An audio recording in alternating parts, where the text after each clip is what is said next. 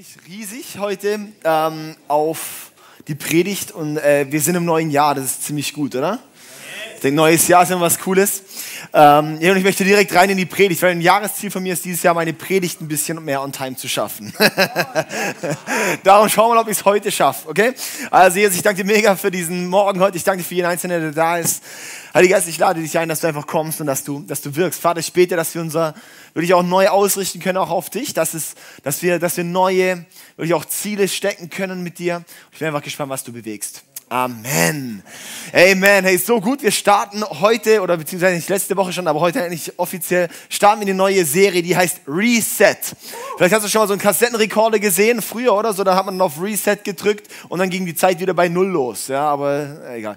Also, also dieser Reset-Knopf für Neustart quasi, ja, so neu auszurichten. Und ich denke so, die Jahreswende, das ist immer ein, ein, ein Moment, wo man sagen kann, oh, ich habe neue Vorsätze, ich habe neue Dinge, wo ich für gehe. Ähm, ich ich habe neue ja, so, so ich mache wie Neustart und dann ist halt so die Sache, gell, dann fängt man so das Jahr an und merkt so, äh, die ersten zwei Wochen habe ich noch hingehauen, oder? Vielleicht hast du dieses Jahr Jahresziel gesetzt, hey, bessere Ernährung. Dann schon angefangen mit die erste Januarwoche noch nicht, weil da sind noch Ferien. Ja, kennst du das auch? Also ich kenne es ganz gut, oder? Dann die zweite Januarwoche, ja komm und jetzt starten wir, dann macht man das bis Februar und plötzlich ist vorbei. Ja, und vielleicht stehst du dann auch da und denkst, ja, ich kann das nicht, ich bin nicht so diszipliniert, ich bin kein disziplinierter Mensch. Wo ich dir sagen muss, jeder Mensch ist diszipliniert. Dass wir nicht diszipliniert sind, ist eine große Lüge in unserem Leben, weil du bist diszipliniert. Ja? Die Frage ist nur, worin?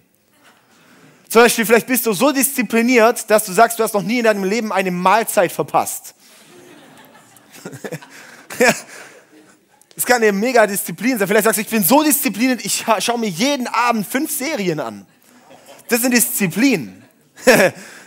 die Frage ist einfach, wie gut die ist und wie wohlbringend die für dein Leben ist. Aber im Endeffekt ist es eine Gewohnheit, es ist eine Disziplin, die du dir aufgebaut hast, oder? Ich denke, wir dürfen anders auf Disziplin schauen. ich glaube, ich glaub, was uns am meisten bremst, dass wir sagen, ich gehe was an, ist die Angst davor, dass ich nicht diszipliniert bin. Sondern ich möchte dir zusprechen, du bist diszipliniert. Ja? Sag es mal zu deinem Nachbar, du bist diszipliniert. okay, gut. Und dann kannst du noch einen weiteren Satz sagen zu deinem Nachbar. Ein weiterer Satz. Und er heißt, und sag einen weiteren Satz. Ein, ein. Du bist, was du regelmäßig tust. Und sag deinem Nachbar, schreib den Satz auf. okay, also, hey, ähm, mein, mein Thema heute ist Gewohnheiten eines gesunden Herzens. Gewohnheiten eines gesunden Herzens. Ihr wisst, ich habe immer viel zu ringen mit einem Predigtitel, aber den finde ich jetzt heute sogar richtig schön. Ja. Ähm, ich habe für die Serie und auch sonst ein bisschen als Inspiration drei Bücher. Ähm, ehrlich gesagt haben wir aber nicht wirklich viel zum Inhalt beigetragen, sondern eher zur Inspiration im Denken über die Themen. Ähm, und das eine heißt einfach, das ist von Bill Hybels, kann ich sehr, sehr, sehr empfehlen, dieses Buch. Ähm, das äh, ist schon sehr inspirierend auch, möchte ich echt ans Herz legen, in verschiedene Lebensbereiche, zehn Schritte zu einem aufgeräumten Leben. Ja? Ähm, wenn du dein Jahresziel angehen möchtest, dann liest dieses Buch. Ein weiteres Buch, das hat mir vor ein paar Jahren sehr viel geholfen, heißt Ordne dein Leben, Perspektiven für den Umgang mit dem Leben und der Zeit. Das ist für mich bisher das beste Buch, das ich zu dem Thema gelesen habe, wo es ein bisschen so um innere Ordnung und sowas geht. Und dann noch ein weiteres Buch ähm, von mal von einem deutschen Autor oder einem Schweizer Autor von der Kunst, sich selbst zu führen, von Thomas Harry, Harry, ein Schweizer. Und ähm, das ist okay. Ich habe es gelesen. Ähm, die erste Hälfte kann man ungefähr auf zehn Seiten zusammenfassen und die zweite Hälfte ist echt gut.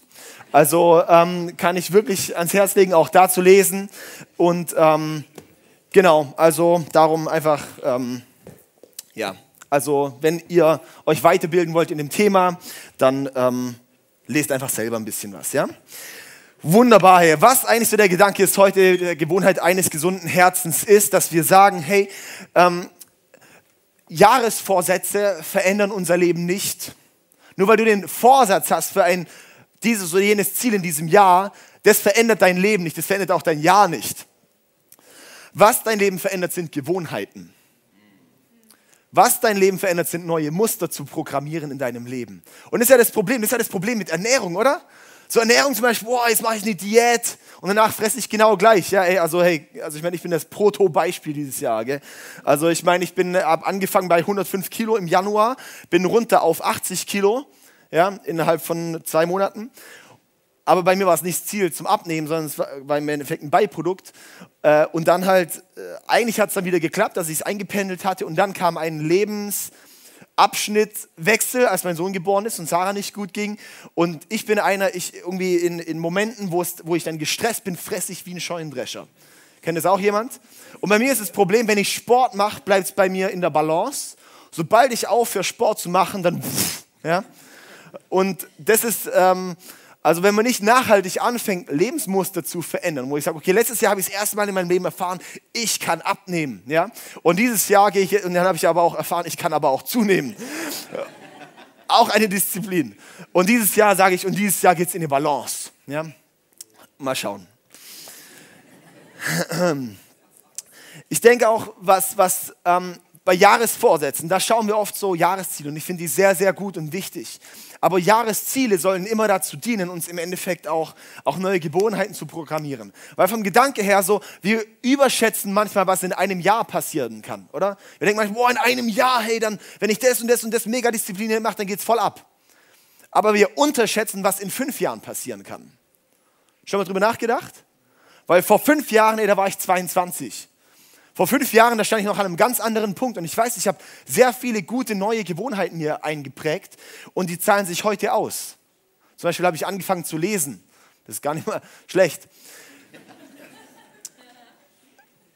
Es sind verschiedene Dinge so, wenn du, aber in einem Jahr habe ich nicht viele Resultate gesehen. Aber nach fünf Jahren sehe ich doch, das hat mein Leben maßgeblich verändert. Das war wie so eine Kurve, oder? Kann man das auch so eine Kurve, die nur leichten Winkel hat. Aber wenn ich über, über eine kurze Strecke denke, passiert gar nichts. Aber wenn ich über eine längere Strecke schaue, dann passiert da wirklich eine Kurve. Und so ist es in unserem Leben eben auch, dass wir sehen, hey, lass uns nicht unterschätzen, was in fünf Jahren passieren kann. Darum lass uns heute anfangen, neue Disziplinen und auch, auch Gewohnheiten zu prägen. Ich habe die Woche so einen Podcast angehört von einem, so einen Leiterschaftspodcast, und er hat gesagt, er hat sich vorgenommen, er möchte eigentlich viel, viel, viel mehr in der Bibel lesen. Und dann hat er angefangen, wir setzen uns dann aufs Ziel, wow, ich muss jeden Tag dann drei Kapitel lesen, dass ich in einem Jahr die Bibel durchkriege. Und das machst du vielleicht mal, aber er hat gesagt, er möchte eine Gewohnheit prägen. Und er hat angefangen, ich möchte jeden Tag einfach überhaupt mal in der Bibel lesen. Und er hat angefangen, er hat angefangen, jeden Tag einfach nur einen Satz in der Bibel zu lesen. Weil das ist möglich, oder? Und er hat gesagt, aus dem einen Satz wurden halt ein paar Sätze. Dann wurde mal ein Kapitel draus, dann waren irgendwann mal fünf Minuten draus. Und dann, bis heute sind es dann 15 Minuten. Er hat die letzten 15 Jahre jedes Jahr die Bibel durchgelesen, weil er so angefangen hat. Einfach, wenn du jeden Tag 15 Minuten Bibel liest, hast du in einem Jahr die Bibel durch. Das ist nicht so viel Zeit eigentlich, ja. Also einfach möchte ich einfach ein bisschen so ein paar Gedankenanstöße da reingeben. Und ähm, genau, ich denke so, so diese Gewohnheiten ähm, dass wir da neue wirklich auch programmieren in unserem Leben. Ähm, vielleicht kennst du das auch. Ich habe letztens mal unseren Keller aufgeräumt. also angefangen. Wir haben drei Kellerzimmer. Je mehr Keller wir haben, umso schlimmer wird's, oder? Als ich keinen Keller hatte, hatte ich einfach keinen Keller und dann war es halt aufgeräumter. Ey, dann habe ich jetzt einen Kellerraum, dann noch einen Kellerraum, dann noch einen Kellerraum. So, ey, nein, Mann, komm. Und das Ding ist einfach, ich habe gemerkt, ich, ich habe aufgeräumt, ja. Und das Problem ist, paar Wochen später müsste ich eigentlich gerade wieder aufräumen. Und das Problem ist nicht, dass ich nicht aufgeräumt habe, sondern mein Problem ist, dass ich keine Prinzipien und Gewohnheiten habe, dass er ordentlich bleibt. Und das ist eigentlich unser Thema im Leben, dass wir nicht schauen, oh, wie kriege ich jetzt eine große Aufräumaktion wieder hin, sondern eine Aufräumaktion brauchen wir vielleicht mal kurz, um dann aber eine neue Gewohnheit zu prägen. Dass ich sage, okay, und zum Beispiel habe ich jetzt bei mir, ich bin auch so ein chronischer Unordnungstyp, oder? Und dann in der Wohnung, dann, ich komme heim und freue mich, dass es aufgeräumt ist. Und dann, und dann lasse ich halt überall das Zeug liegen. Ja, die eine Sache macht ja nichts aus und die Sache macht ja nichts aus und das macht nichts. Plötzlich ist die Wohnung unaufgeräumt und dann habe ich schon keinen Bock mehr zum Aufräumen, weil es überall das Zeug rumliegt. Kennt das auch jemand? Ja. Und jetzt habe ich zum Beispiel eine Regel für mich und so, so ein Prinzip, wo ich sage, ein Jahresziel ist, ich möchte in meiner Wohnung Dinge, die innerhalb von die ich eh schon in der Hand habe. Okay, ich komme heim, meinen Schlüssel, ich lege ihn ab. Ich kann ihn irgendwo ablegen oder ich habe einen Ort, wo ich ihn ablege. Und dann habe ich gesagt, ich möchte jetzt für dieses Jahr anfangen, diese Gewohnheit, eine Sache, eine Sache, die ich eh schon in der Hand habe, die möchte ich direkt schon an den richtigen Ort räumen. Und in diesem Zug auch noch alles, was unter einer Minute aufgeräumt sein kann, möchte ich direkt aufgeräumt haben. Das, das ist ein kleiner Schritt, aber ich glaube, ein Schritt in eine gute Richtung. Ja? Okay, also zum Titel Gewohnheit eines gesunden Herzens. Und zwar geht es da ums Herz. Ich habe uns heute, heute drei Punkte anhand von einem äh, paar Versen aus dem Psalm 119. Und ähm, der erste, genau, Psalm 119, Vers 112. Psalm 119 ist der längste Psalm und längste Kapitel in der Bibel, darum hat es 112 und noch mehr Verse. Und dort steht, ich neige mein Herz zu tun deine, deine Gebote immer und ewiglich. Ich neige mein Herz zu tun deine Gebote immer und ewiglich. Ich möchte jetzt einfach ein bisschen Dinge in diese, diesen Vers reininterpretieren, diesen Vers ein bisschen ausmalen, oder? Was ich so spannend finde, ich neige mein Herz. Das heißt, mein Herz ist eigentlich nicht geneigt, aber ich neige mein Herz, ich verändere etwas in meinem Herz, um Gottes Gebote zu tun, immer und ewiglich. Verstehen wir das? Es ist was, quasi mein Herz ist eigentlich so, aber ich verändere was in meinem Herzen, dass ich Gottes Wege tue. Kommt es an? Es ist was irgendwie so und ich neige es zu Gott hin. Und das ist im Endeffekt was, das können wir sagen, das ist Reset. Das ist Neustart. Das ist, hey, ich, ich etabliere etwas, wo ich bisher so laufe in meinem Herzen, weil alles, was wir tun, kommt aus unserem Herzen raus. Ja, so die wahre Veränderung muss in unserem Herzen passieren. Die wahre Veränderung, dass, dass bei mir da was, was verändert werden muss, das muss in meinem Herzen passieren. Dass ich sage, ich möchte ein paar Kilo runterkriegen, muss in meinem Herzen was passieren. Dass ich sage, ich möchte, ich möchte mehr Gottes Wort kennenlernen, muss in meinem Herzen was passieren. Und jetzt die kleine Herausforderung. Wir warten dann als Christen ganz häufig so darauf, oh Gott, hey, schenk mir doch die Veränderung. Schenk doch, dass in meinem Herzen was passiert. Und ich bin eher der Meinung, wenn wir auch diese Vers schauen, ich neige mein Herz. Quasi, dass ich, eigentlich unsere Herzensveränderung fängt mit einer neuen Gewohnheit an. Dass ich sage, ich trainiere was, was ich vielleicht aktuell noch gar nicht will und dann wird es zum Wollen. Ich kenne genug Leute, die sagen, wow, hey, Sport, ich finde Sport so kacke. Und das sind meistens die Leute, die keinen Sport machen. Und dann kennen aber die meisten Leute, die Sport machen, sagen, boah, Sport ist mega cool. Weil man muss es anfangen, um es zu mögen. Wir müssen anfangen aufzuräumen, um es zu mögen. Ja? Das bringe ich meinem Sohn jetzt schon bei. Aufräumen ist so gut, man. Aufräumen ist, come on, ey. Das ist der Hammer, das ist wie Essen. Ja?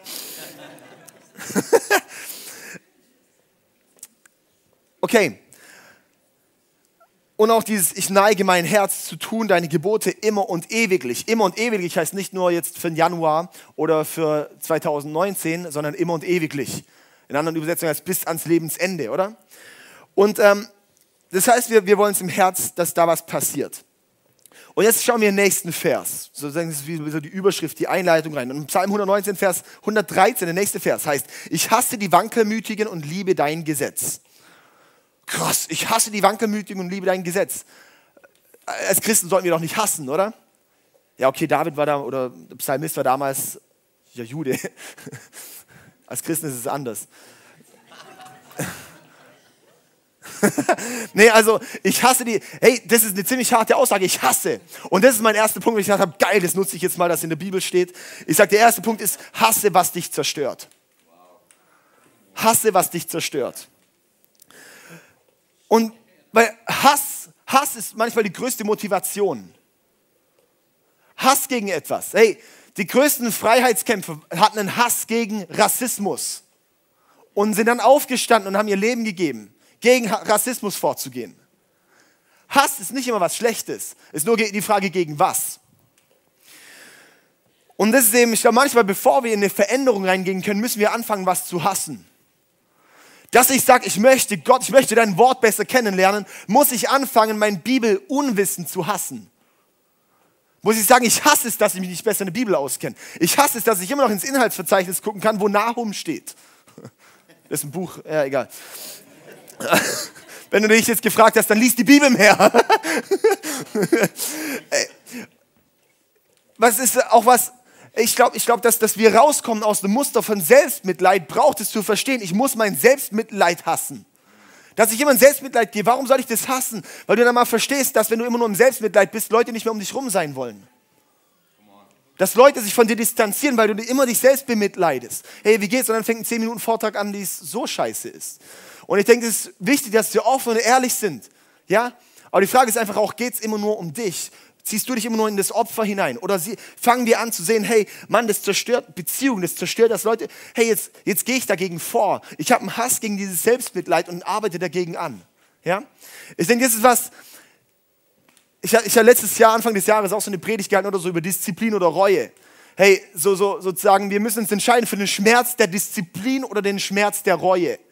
So der Schmerz, ich diszipliniere mich für was? Ich diszipliniere mich jetzt nicht, nachher in Mac zu gehen und zu essen, diesen Schmerz zu ertragen oder den Schmerz zu ertragen danach mit der Reue, wo ich denke, scheiße, jetzt bin ich schon wieder voll gefuttert. Jedes Mal, wenn ich Mac esse, war ich danach, ey, ich fühle mich wieder so schlecht. Und davon denkst du, ich habe so Bock. Kennt das auch jemand? Also ich, also egal, wenn ihr es nicht kennt, ich kenn's. Ja, so, dass wir anfangen, wir, wir, wir lieben eigentlich, was es mir gibt wir lieben ja auch, darum sind wir in den Mustern drin. Ich liebe das selbst mit, weil ich denke, ich, denk, ich bekomme Aufmerksamkeit. Ich liebe es, in einer Opferhaltung zu sein, weil ich plötzlich andere Leute zum Täter machen kann. Weil ich plötzlich Schuld von mir weisen kann. Ich liebe es ja häufig, ja, so, so, so, so schlecht zu reden. Weil es stellt mich ja besser dar. Ich liebe es, jetzt auch nicht zu sein, weil es verschafft mir Respekt. Aber wir lieben es, was es mir gibt, aber ich hasse es, was es mir antut. Dass wir anfangen zu hassen, was es mir antut. Und ich glaube, in dieser Hass, wir müssen hassen, was mich zerstört. Und wenn wir dorthin kommen zu verstehen, hey, was, was zerstört mich eigentlich? Was hält mich fern von dem Leben in Fülle? Und dass ich sage, hey, und jetzt, und jetzt wird es zu meiner Motivation. Jetzt wird es zu meiner Motivation, dagegen vorzugehen. Reset kommt, wenn wir unser Herz wirklich auch darauf ausrichten, wenn da eine neue Gewohnheit geprägt wird, zu verstehen, hey, ich hasse, was mich zerstört. Und das zu identifizieren, dafür müssen wir manchmal reflektieren. Dafür müssen wir uns manchmal Zeit nehmen. Weil wenn wir uns nicht Zeit nehmen, dafür halte ich die Jahreswende für was Sinnvolles, weil wir denken über unser Leben nach. Dass du das als einen Anstoß nimmst, zu sagen, hey, und was, wie kann ich mein Leben nochmal neu anschauen? Wie kann ich mein Leben nochmal neu reflektieren? Und wie kann ich dagegen was vorgehen? Okay, gehen wir zum nächsten Punkt. Der zweite Punkt ist, finde Orte des Rückzugs. Finde Orte des Rückzugs. Das ist eine Gewohnheit für ein gesundes Herz. Krass, gell? Die Gewohnheit für ein gesundes Herz ist Hasse, was dich zerstört. Ja, aber es ist wirklich auch so, hey, finde Orte des Rückzugs. Der nächste Vers, Psalm 119, Vers 114, 114a. Du bist mein Schutz und mein Schild. Eigentlich so, du bist mein Schutz. Eigentlich Schutz ist eigentlich ganz korrekt übersetzt als du bist mein Versteck. Du bist mein Versteck und mein Schild. Wir brauchen in unserem Leben für eine gesunde Gewohnheit, brauchen wir Orte des Rückzugs. Ja, so Gott ist unser Schutz, aber auch die Frage an dich ist so, was ist dein Ort des Rückzugs?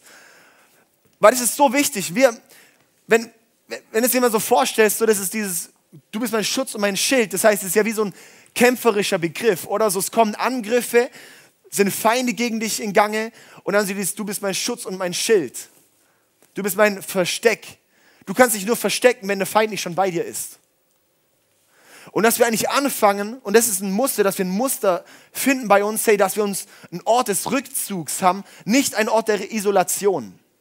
Nicht ein Ort der Isolation, sondern ein Ort des Rückzugs finden, wo ich sage, hey, und, und Gott, dort verstecke ich mich, bis da einfach auch mal, da kann ich mich zurückziehen, da kann ich wieder Kraft tanken, da kann ich mich wieder füllen, oder? Wir können uns nicht verstecken, wenn ich angegriffen werde. Du kannst dich nicht verstecken, wenn du angegriffen wirst. So, wenn, wenn jetzt, Simon, komm mal kurz hoch. Ja, wunderbar. Simon, brutale Rakete, der Typ. Okay, wenn der, jetzt, wenn der jetzt mit mir kämpft, oder? Und, und du willst jetzt gegen mich angreifen. Und jetzt hol mal langsam aus. Oh nein! Und dann verstecke ich mich so. Ja, so, er weiß ja, wo ich bin, oder? Also es ergibt keinen Sinn, wenn er mich angreift. Ich müsste mich verstecken, bevor er da ist oder bevor er zuschlagen will. Hey, vielen Dank für krasse Veranschaulichung, Mann. Mega krass.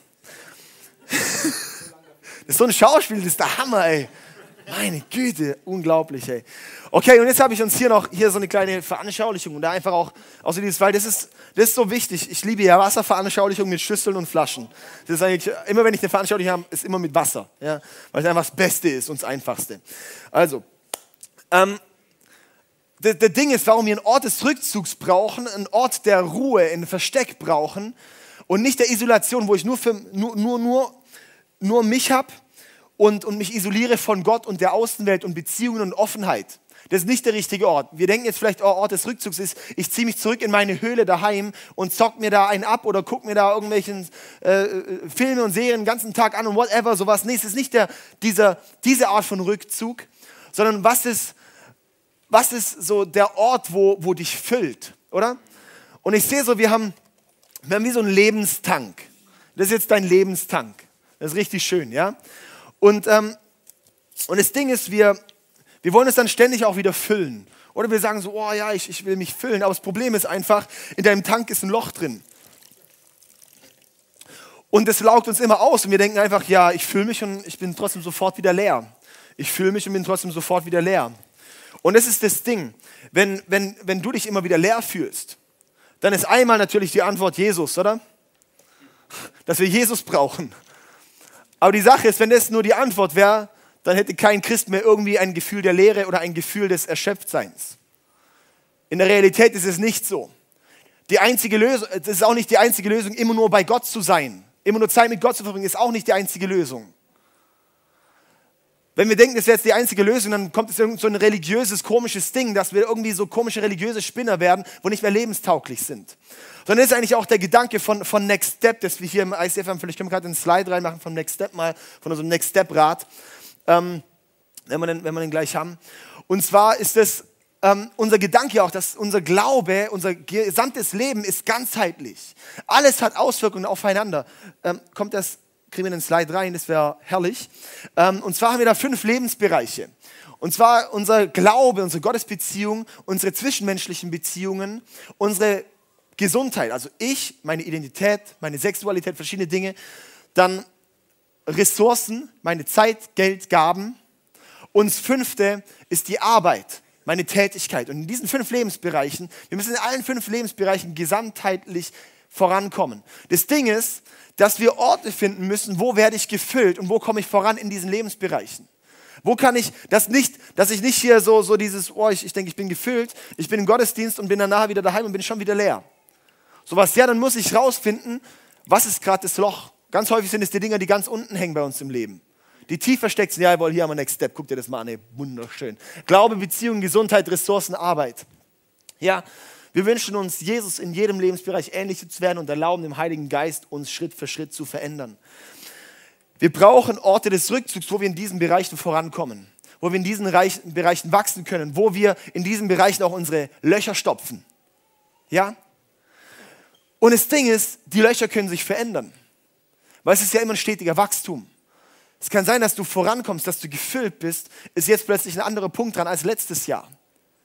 Ich habe bei mir gemerkt, ich hatte so meine Muster, ich habe meine Dinge, wo ich merke, boah, da, dann fühle ich mich voll, da laufe ich voll mit Gott und dann plötzlich gibt es einen Change in meinem Lebensumfeld oder sogar in meine Gottesbeziehung. Es gibt auch Phasen in Gottesbeziehung. Und dann plötzlich merke ich so, hey, da, da, jetzt brauche ich einen anderen Zugang. Plötzlich Gott arbeitet ja auch in uns. Plötzlich gibt es eine, einem nicht mehr alles, was wir denken, was wir bräuchten. Und dann fühle ich mich leer. Und die Sache ist, wenn wir nicht rausfinden, was sind diese Löcher, die ich habe, und wenn wir nicht anfangen, die Löcher, Löcher zu stopfen, wenn wir nicht anfangen, gesunde Gewohnheiten unseres Herzens zu prägen, dann bleiben wir leer und sind ausgebrannt und werden nie in das reinkommen, was Gott mit uns vorhat. Und dann, und dann, und das kannst du dann in deinem Leben anschauen, bist du, bist du sofort pisst, bist du im Autoverkehr und denkst so, oh, heute sind die Leute ganz besonders scheiße. Dann liegt es nicht, dass heute extrem viele dumme Fahrer unterwegs sind, sondern es liegt, weil die sind ja sonst auch unterwegs. Sonst liegt ja im Endeffekt, dass in deinem Herzen irgendwas heute nicht stimmt. Ja? Du denkst ja, heute sind ja alle Kacke in der Familie. Wir, wir schieben es dann gern auf die Leute, oder? Aber eigentlich ist irgendwas gerade Kacke bei dir und rauszufinden, was ist gerade das Loch, was ist da gerade los. Und ich glaube, das ist so wichtig, dass wir anfangen, identifizieren zu können, was ist es und wie finde ich dort dann wieder, und das ist so wichtig, Orte des Rückzugs für meine Seele. Wie finde ich Orte des Rückzugs? Und es kann, und es gibt verschiedene, verschiedene Rückzugsorte, wo, wo Leute sich zurückziehen. Und das Problem ist ja meistens schlechte Rückzugsorte. Das ist eigentlich eher so die Höhle der Löwen ist, oder?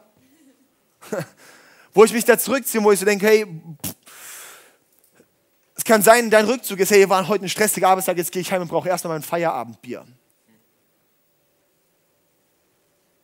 Das sind diese Gewohnheiten deines Herzens, die ungesund sind. Da rennst du dem Feind entgegen in deinem Leben. Da kannst du sagen, komm her, schlag zu. Ja? Hey, ein gesundes, ungesundes Muster ist, anfangen zu fressen.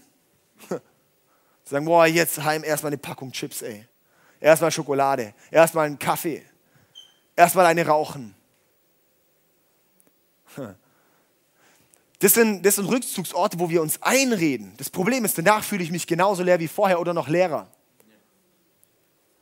Und dass wir anfangen zu überlegen, warum macht es mich leer? Was passiert da in meinem Herzen? Ja, hey, wir können Dinge in uns reinkippen, was wir wollen, aber es bleibt einfach da nichts drin. Uns stopft das Loch nicht. Und ähm, ja, es kann sein, hey, es gibt, es gibt Leute, ziehen sich zurück in Filmen, Serien, Social Media ist eine, eine Flucht, ist ein Rückzugsort, aber nicht im positiven Sinn, sondern im Endeffekt ein Zerstörungsort, wenn du dich gerade leer fühlst. Wo du gerade merkst, hey, da, da neu aus, äh, Social Media, da ist der Ort, wo du dann, ja, wo, wo, du, wo du anfängst zu vergleichen. Wo du anfängst zu sehen, wow, was es alles gibt. Und ich denke, das ist einfach so wichtig, hey, dass wir sehen, hey, dass wir identifizieren können, was ist, vielleicht ist dein Rückzugsort eine, eine niedrige Erwartung. Sagen, oh, okay, mein Rückzugsort ist einfach, hey, einfach nicht mehr viel von 2019 zu erwarten. Einfach erwartungslos reinzugehen. Dieses Jahr soll bringen, was es bringt. Es gibt so viele Leute, wo diese Einstellung haben, ja, wenn ich nicht viel erwarte, kann auch nicht viel verletzt werden. Das ist ein Rückzugsort, negativer, der dich aber kaputt macht und leer macht. Es gibt verschiedene Dinge. Es kann sein, dein Rückzugsort ist eine äußere Härte aufzustellen. Ich bin halt, außen hin möchte ich so hart wirken, möchte ich so kühl wirken, möchte ich so, weil ich eigentlich innerlich so verletzt und kaputt bin. Mein künstliches Lachen aufzusetzen. Aber das ist was, das, das, das, wenn wir nicht anfangen zu identifizieren, dass es dass es uns noch leerer macht und einen positiven Rückzugsort zu finden, wo, wie so ein Gottesrückzugsort zu finden, hey, dann, dann werden wir immer leer bleiben und immer leerer und, und, und, und wenn wir leer sind, dann versuchen wir es noch mit immer mehr komischem Müll zu füllen. Und da kommen dann die ungesunden Muster, da kommen die Süchte, da kommen dann die Ehebrüche, da kommen dann die und so weiter und so fort, ja. Das kommt daraus, aus einer leeren Seele. Und was ist so lieb, dieses, hey, wie wenn Gott so sagen würde, hey, jetzt jetzt komm, komm raus und, und ich führe dich an einen guten Rückzugsort. Ideen. Kannst du mal einfach ein paar, paar Ideen aufgeschrieben. Eine super Idee ist Kochen. nee, also, je nachdem. Gell? Also, nee, gute, gute. Sehr, sehr wichtig für das, was ich jetzt auch sage. Du bist verantwortlich dafür, deinen inneren Tank zu füllen. Nicht ich als Pastor, nicht die Angela Merkel, nicht dein Lehrer, nicht dein Chef, nicht dein Ehepartner, nicht deine Kinder, nicht deine Freunde. Keiner ist zuständig, deinen Tank zu füllen. Du bist zuständig, deinen Tank zu füllen. Ja?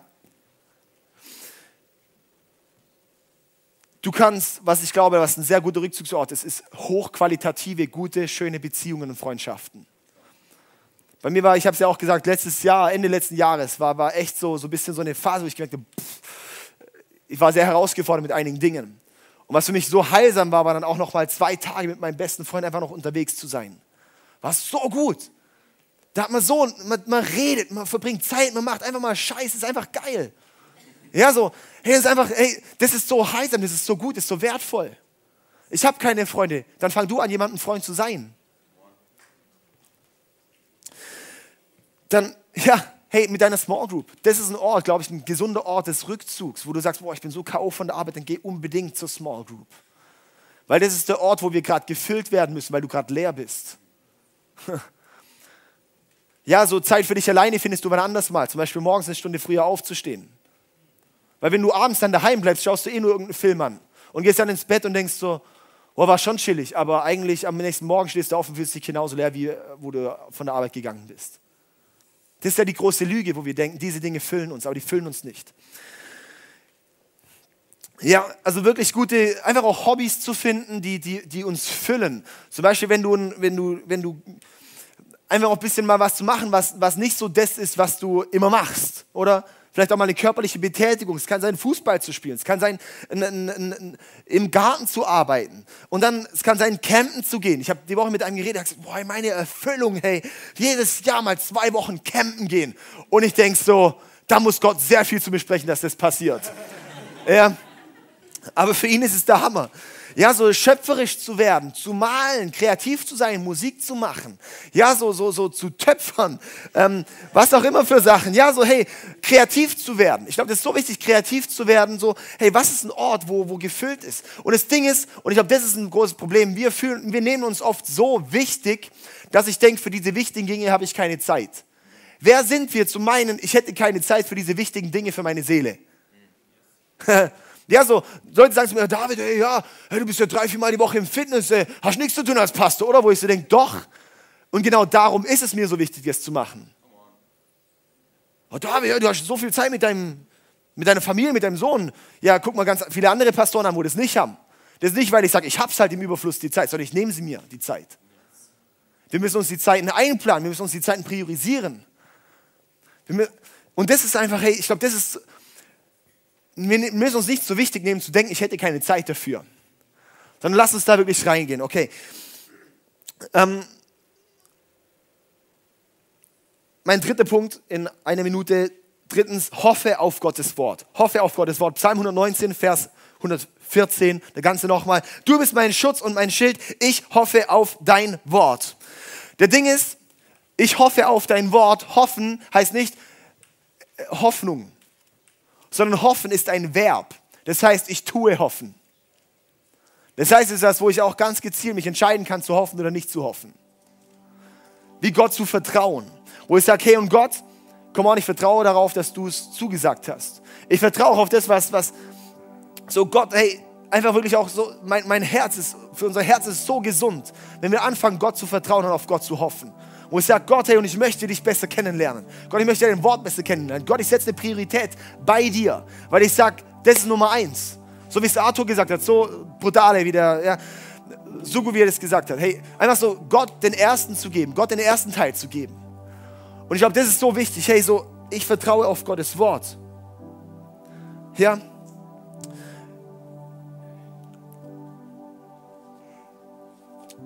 Und vielleicht in dem Ganzen als, als ein Schlusssatz, und dann, dann habe ich abgeschlossen.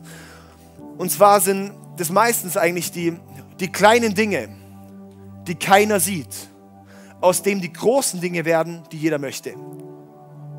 Da musst du aufschreiben, hey. Es sind die kleinen Dinge, die keiner sieht, die zu den großen Dingen werden, die jeder möchte. Es sind kleine Disziplinen, wo du anfängst zu sagen, hey, das ist eine Gewohnheit, da präge ich mir eine neue Gewohnheit in meinem Leben. Da ist ich sage, ich habe zwar Netflix, aber 2019 ist der Account gelöscht. Plötzlich hast du eine andere Beschäftigung. Du kannst nicht mehr jeden Müll gucken, wo du angucken möchtest. Ja, so sind die kleinen Dinge. Es kann ein Klick sein, das komplett was verändert. Und du wirst andere Beschäftigung finden, du wirst andere Orte finden, wo du dich füllst. Möchte ich dich einfach ermutigen, hier wirklich, überleg dir, was ist die eine und das ist vielleicht so Next Step. Das heißt nicht die Next Steps, nicht die Next 200 Schritte oder irgendwas, sondern der nächste Schritt ist, was ist die eine kleine Sache, die du verändern kannst, die du dir angewöhnen kannst und aus der dann womöglich eine große Sache wird, die wirklich dann die Leute möchten. Also ein, noch einen, ein, ein, äh, einen kurzen Gedanke noch. Das hat ähm, eben auch der, in dem Podcast hat dieser Mann gesagt, der ähm, ähm, der gesagt hat, ja, irgendwie, hat er auch so gedacht, er wäre wär nicht so diszipliniert und hat dann ähm, gesagt, sein erster Schritt war, jeden Abend Zahnseide zu nutzen. Wir denken so, wie bekloppt ist denn das, oder? Und er so, weil das hat sein Gehirn programmiert, ich bin diszipliniert, weil ich jeden Abend Zahnseide nutze. Also da ist was ins Rollen gekommen in seinem Leben. So speziell. Wir dürfen die kleinen Dinge nicht unterschätzen, aus denen dann was Großes wird. Wir dürfen nicht unterschätzen, ich denke vielleicht, ja, was, was soll jetzt in einem Monat passieren? Nichts, aber was, schau mal, was in fünf Jahren passiert. Ja, was kann da alles bewegt werden? Okay, komm mal, lass uns abschließen. Können wir aufstehen zusammen und ich möchte noch mit uns beten.